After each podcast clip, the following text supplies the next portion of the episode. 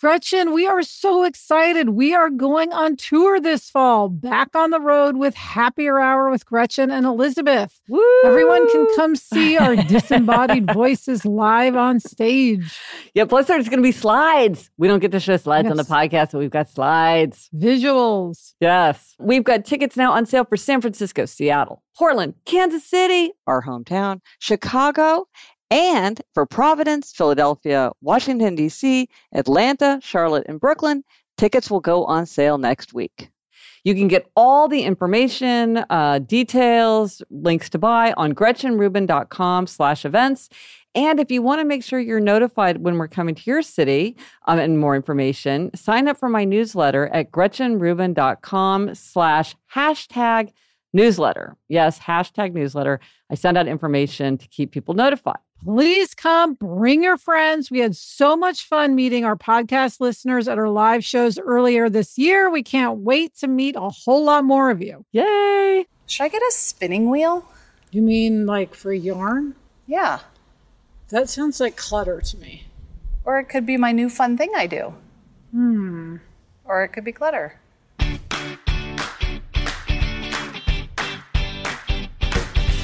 Hi, and welcome to Happier in Hollywood, the podcast about how to be happier, healthier, saner, more creative, more successful, and more productive in a backbiting, superficial, chaotic, unpredictable, fundamentally insane world.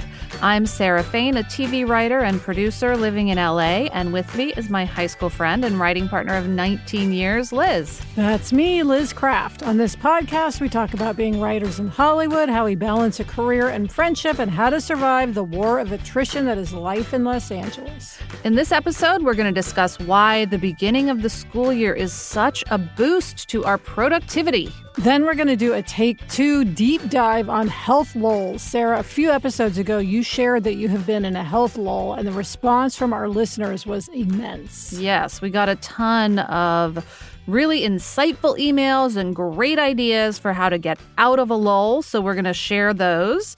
And then our Hollywood hack is a lesson from the iPhone game Candy Crush. which I deleted from my phone many months ago.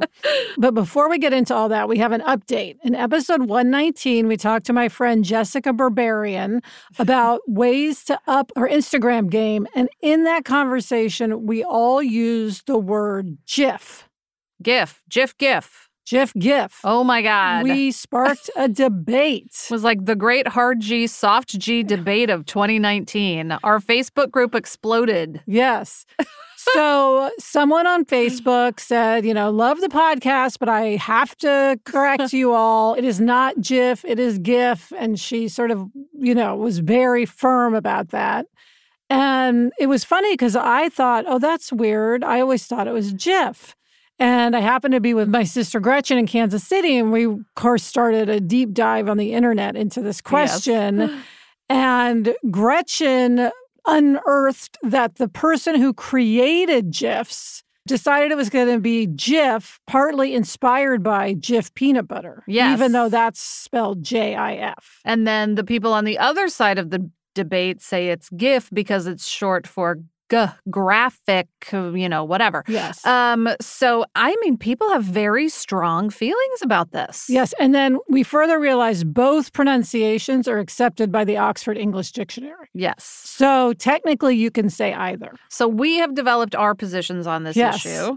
Everyone has their own. Your position is I'm going to say GIF. I think if the person who created it said GIF, then that's what it is, whether or not others agree. and I am going to say whatever comes out of my mouth because I cannot commit to one or the other. Sometimes I say GIF, sometimes I say GIF. I just, you know, eh, this is not a hill I'm going to die on. There are words like saying actor instead of actress, trying not to say guys, where I feel like there's sort of a larger implication. Right.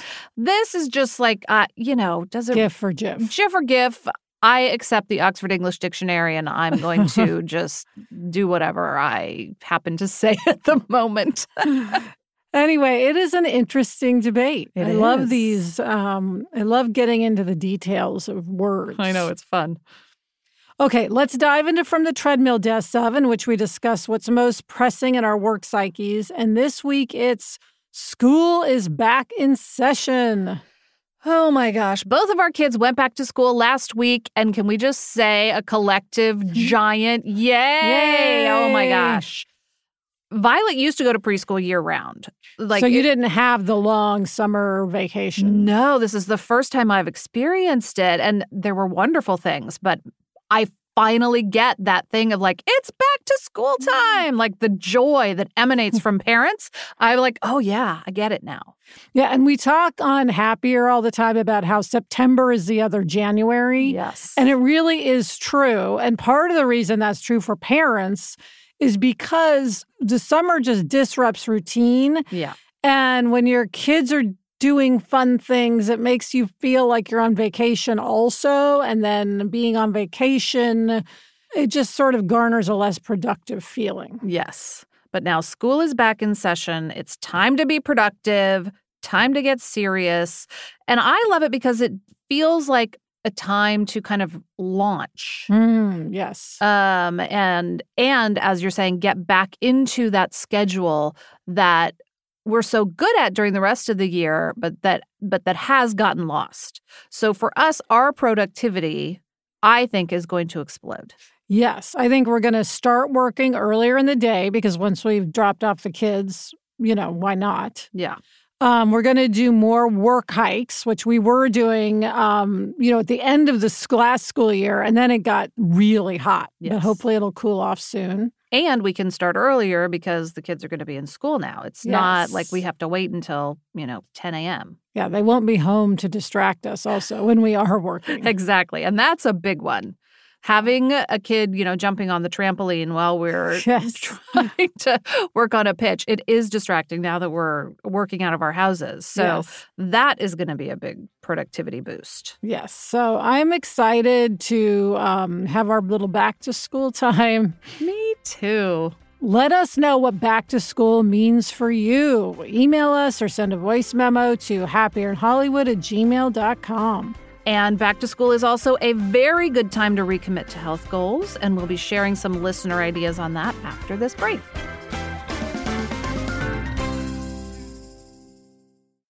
Liz, there is nothing I love more than having a delicious meal that I didn't have to cook, which is why I have been getting no prep, no mess meals from Factor.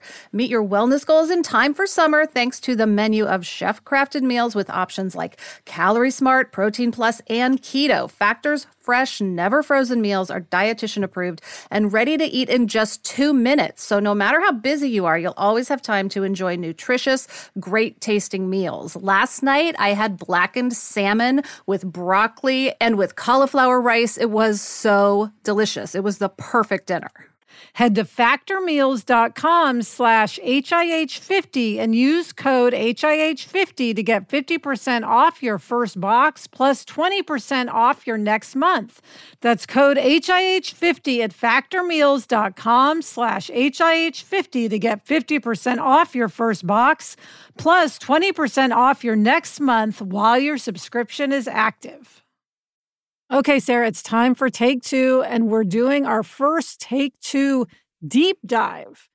So it's not even just a take two, it is a deep dive take two. We have a lot to share because, wow, we got so many emails and voice memos about health lulls.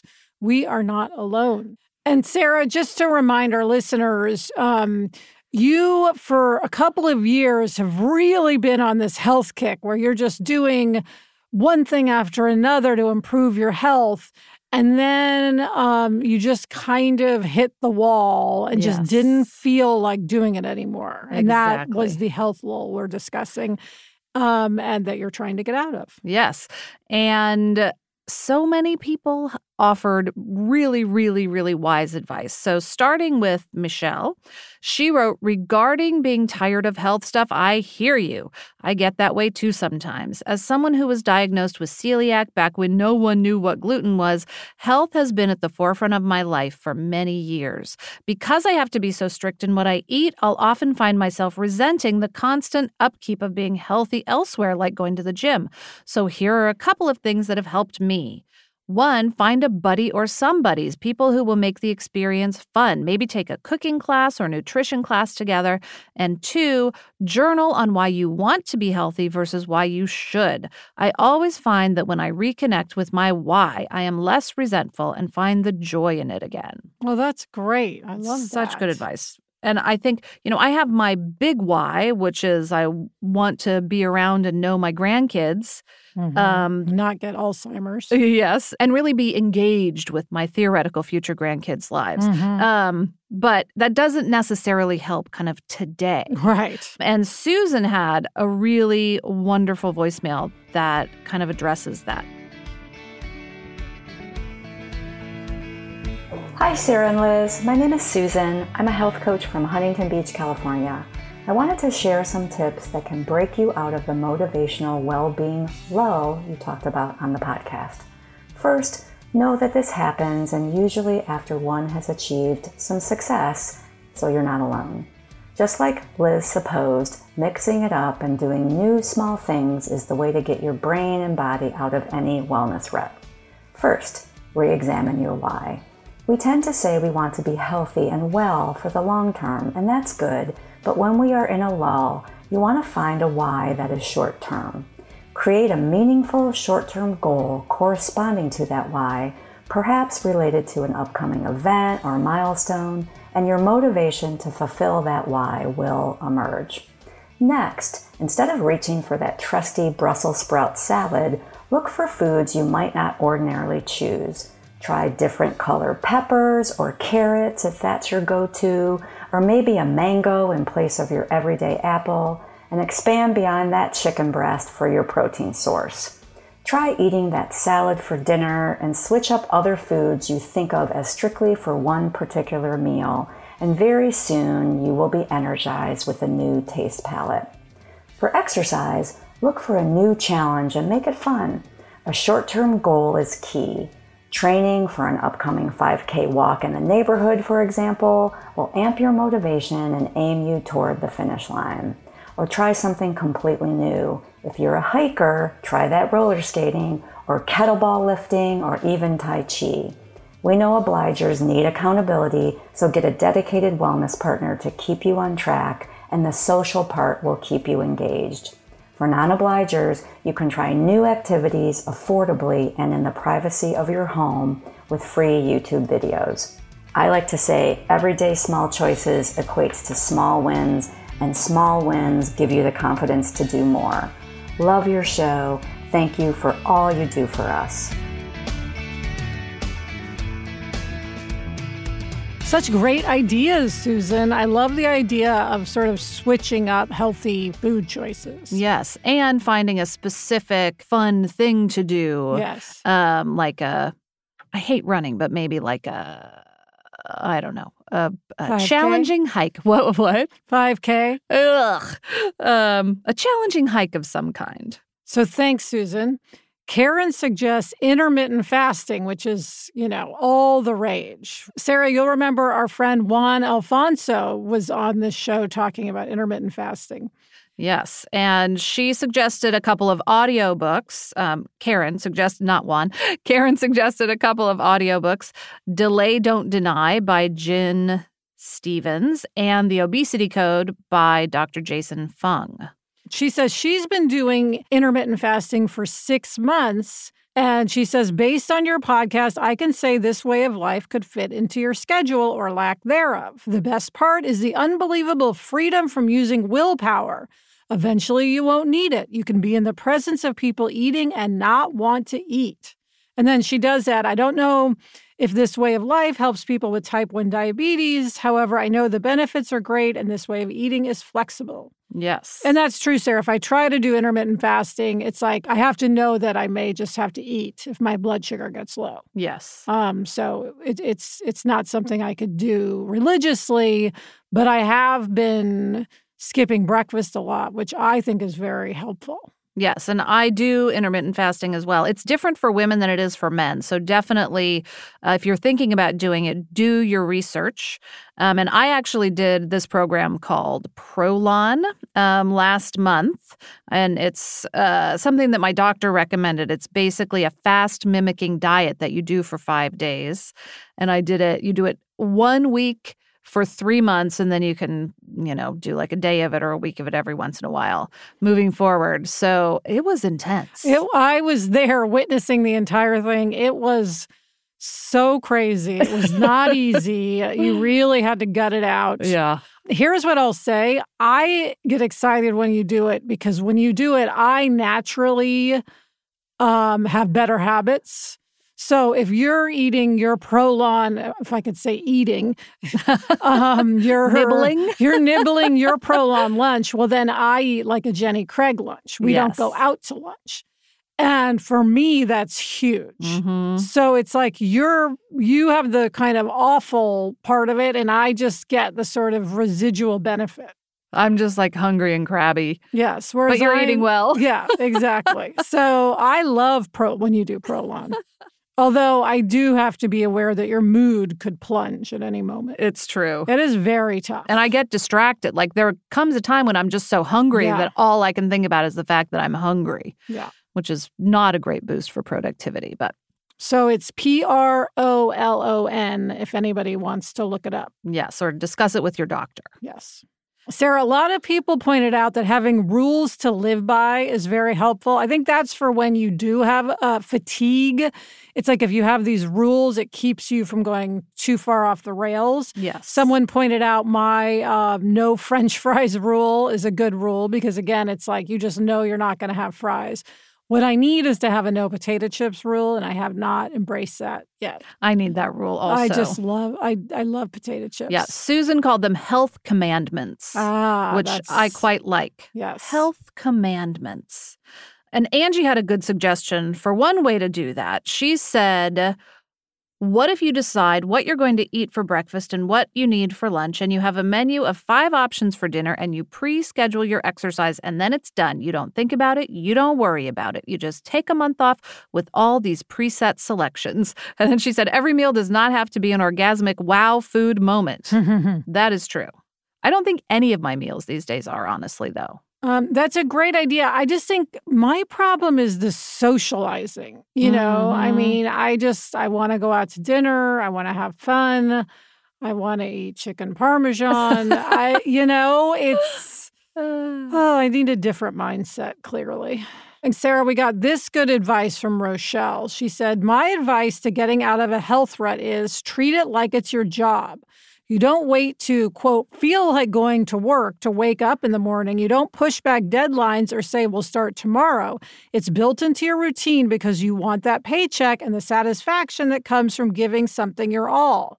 There are hard days in everyone's job and career, but most of us have to keep working. Be honest with yourselves with what's working and what's not, just like how you would review your work and make a change when necessary. You're badasses at your writing jobs, so I know you can do this. Oh, thanks, Rochelle. Yes. I uh, do respond well. Yes, I respond well to very practical things, and that is that is very practical and and true. Yes. And then Joanne wrote in with a particularly insightful take. She says, I listen to your podcast and think I could see something you can't, mainly because it's so close to you. I believe your waning motivation is called grief. Mm. You have had major losses with your mom and dad and the cancellation of your career baby, The Fix. I say it's time to rest and just be good to yourself. You work so hard as a single parent and as a co creator of many wonderful and entertaining things. Aw. Um, give yourself a break. You will once again be motivated to live your best life. But for now, I think it's time to enjoy yourself in the incredible life you and your precious Violet have. Mm. That's so sweet. That is sweet. And I think she's probably right about the grief. Um, but that is a dangerous path to go on because if you give yourself a break, that could end up being a five year break. Yes, So, exactly. That's something you've really got to be careful Yes, about. there has to be a timeline um, on the break. And a couple other people had a similar reaction, including my friend Katie. Um, she said she listened to that episode and she texted me and she was like, must discuss. Hmm. And she basically said a similar thing, but her point was sort of the opposite of Joanne's. She said, you have to do it for your future self. You just, yes, you are in this place of uh, grief and you can accept that, but you still have to kind of treat it like a job. Yeah. so she was on the, even if it doesn't, you don't feel inspired, Yeah. you just do it anyway. Just grit your teeth and yes, do it. exactly, which I totally get. And Danette from Portland sent in a voice memo. Hi, Liz and Sarah. It's Danette in Portland. And I just finished your recent podcast with the topic of health walls, which, by the way, I really liked that name. It feels better than sort of slump or something, just a little. But anyway, um, I was thinking of you, Sarah, um, because I was wondering if with the passing of your mom, I'm guessing maybe you've spent less time face to face with the reality of brain health and the brain disease that you're concerned with, particularly. So, what I was thinking is maybe you could make a visit to a local care home and drop like a, some flowers or something for someone who's finger quote forgotten. I'm sure the staff would have some ideas, um, and maybe enjoy a short visit with the residents. Um, and it might reconnect you to the importance of your health focus, sort of um, you know, restore the sense of urgency and the real impact. And then, of course, along the way, you'd be brightening the day of someone with your unexpected kindness. So um, it might be an idea that would get you out of your lull. Um, I'm really excited to hear about other listeners' ideas as well. I think it's an important topic. I love the podcast. I look forward to it every week. Thanks so much for everything you guys do. Wow, Danette. So true. So true and such a great idea. Yeah, I thought it was a really insightful point because when your mom was alive, you were visiting her on a regular basis. You were faced with, you know, the reality of the disease, but now it's getting more remote. It's a memory. And of course, that makes it feel less urgent, even if just unconsciously. Yes, absolutely. And I was very uh, motivated because I was seeing that, you know, every day, kind of what Alzheimer's looks like and what I do not want. Um, so, yes, I think that's a great idea. And I think it would also be really good for Violet because we used to go and vol- and she would volunteer there. When I would visit with my mom, she would help people cut things and she would clean up. And it was a really good thing for her, not every time. She didn't love it, Mhm. but um, sort of doing it as a special volunteer activity, I think would be good for both of us. Yeah, and it would definitely build empathy. yes. So thank you, Danette. And then, Sarah, um, we heard from Nadia in New Zealand, um, who just had a really lovely way of um, framing this, which we both responded to. Uh, she said, I had a thought on reframing Sarah's health lull. One of my favorite expressions is that we need to, quote, make the difficult habitual, the habitual easy, and the easy beautiful. I apply this to my running when I notice that I'm losing drive and I'm frustrated about why I'm not a natural runner or why my progress isn't linear. I try to remind myself to lower the bar and stop trying to jump ahead to the easy or indeed beautiful stage. I know these are attainable because once in a while I taste the flow state. However, for the most part, I have to remember that simply continuing to keep a habit, whether or not I find it exciting or easy, is keeping me on the right path. Wow. Make the difficult habitual, the habitual easy, and the easy beautiful. I'm going to write that down and put it on a wall somewhere. Sounds like another commissioned art piece for you. Thank you very much, Nadia. Now, we got so many emails and Facebook posts and everything about this topic that it's too much for us to even compile and discuss. So we're going to put up a Facebook post on Health Lulls with all of the great suggestions that everyone else had. So many people recommended podcasts and books and other very specific actions. So we'll compile those into a post. By we, I mean I. I will. I will do that and post it um, on the day that this podcast goes live. Yeah, it was. Thank you, everyone, for the suggestions. I feel very inspired now. So. I do too. Next up, a Hollywood hack from the addictive iPhone game Candy Crush. But first, this break.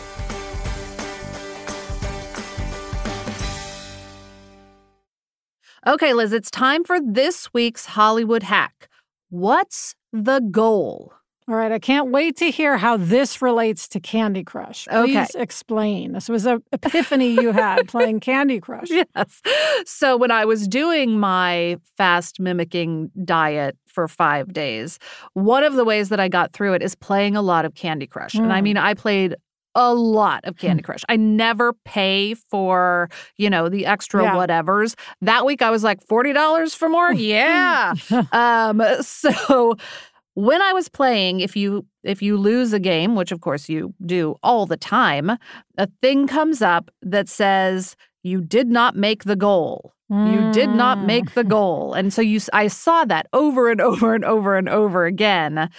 Um and what I realized that as you're playing these games, there are so many kind of bells and whistles and sparkly things and you want to make this line or get that candy or whatever the thing Mhm. is have that thing explode Yes. you know the explosions are just Yes, fabulous when you're into these things. Yes.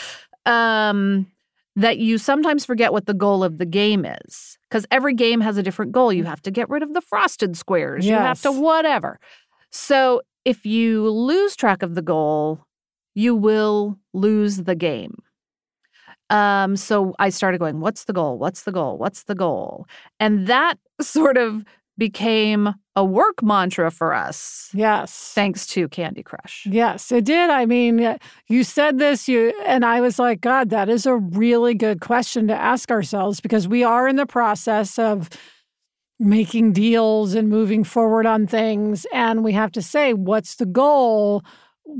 When we're making these decisions, sometimes we get lost in what's right in front of us and we don't think about the big picture. yes and it's a microcosm thing and a macrocosm thing Yeah.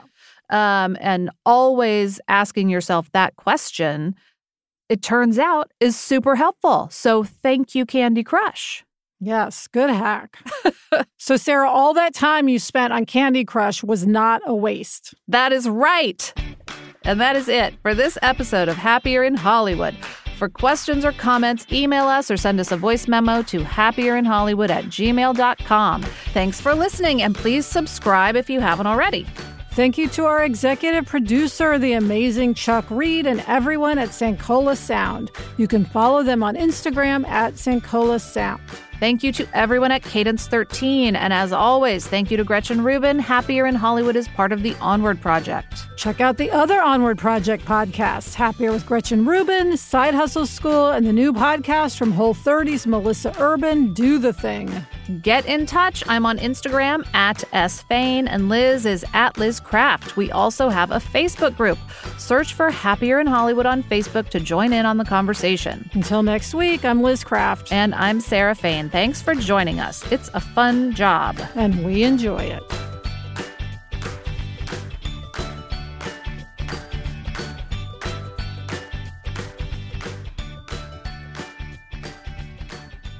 So, Sarah, what can you do that's fun to motivate you?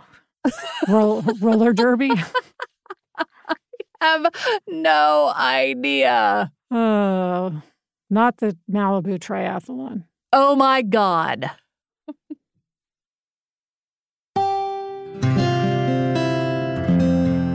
From the Onward Project.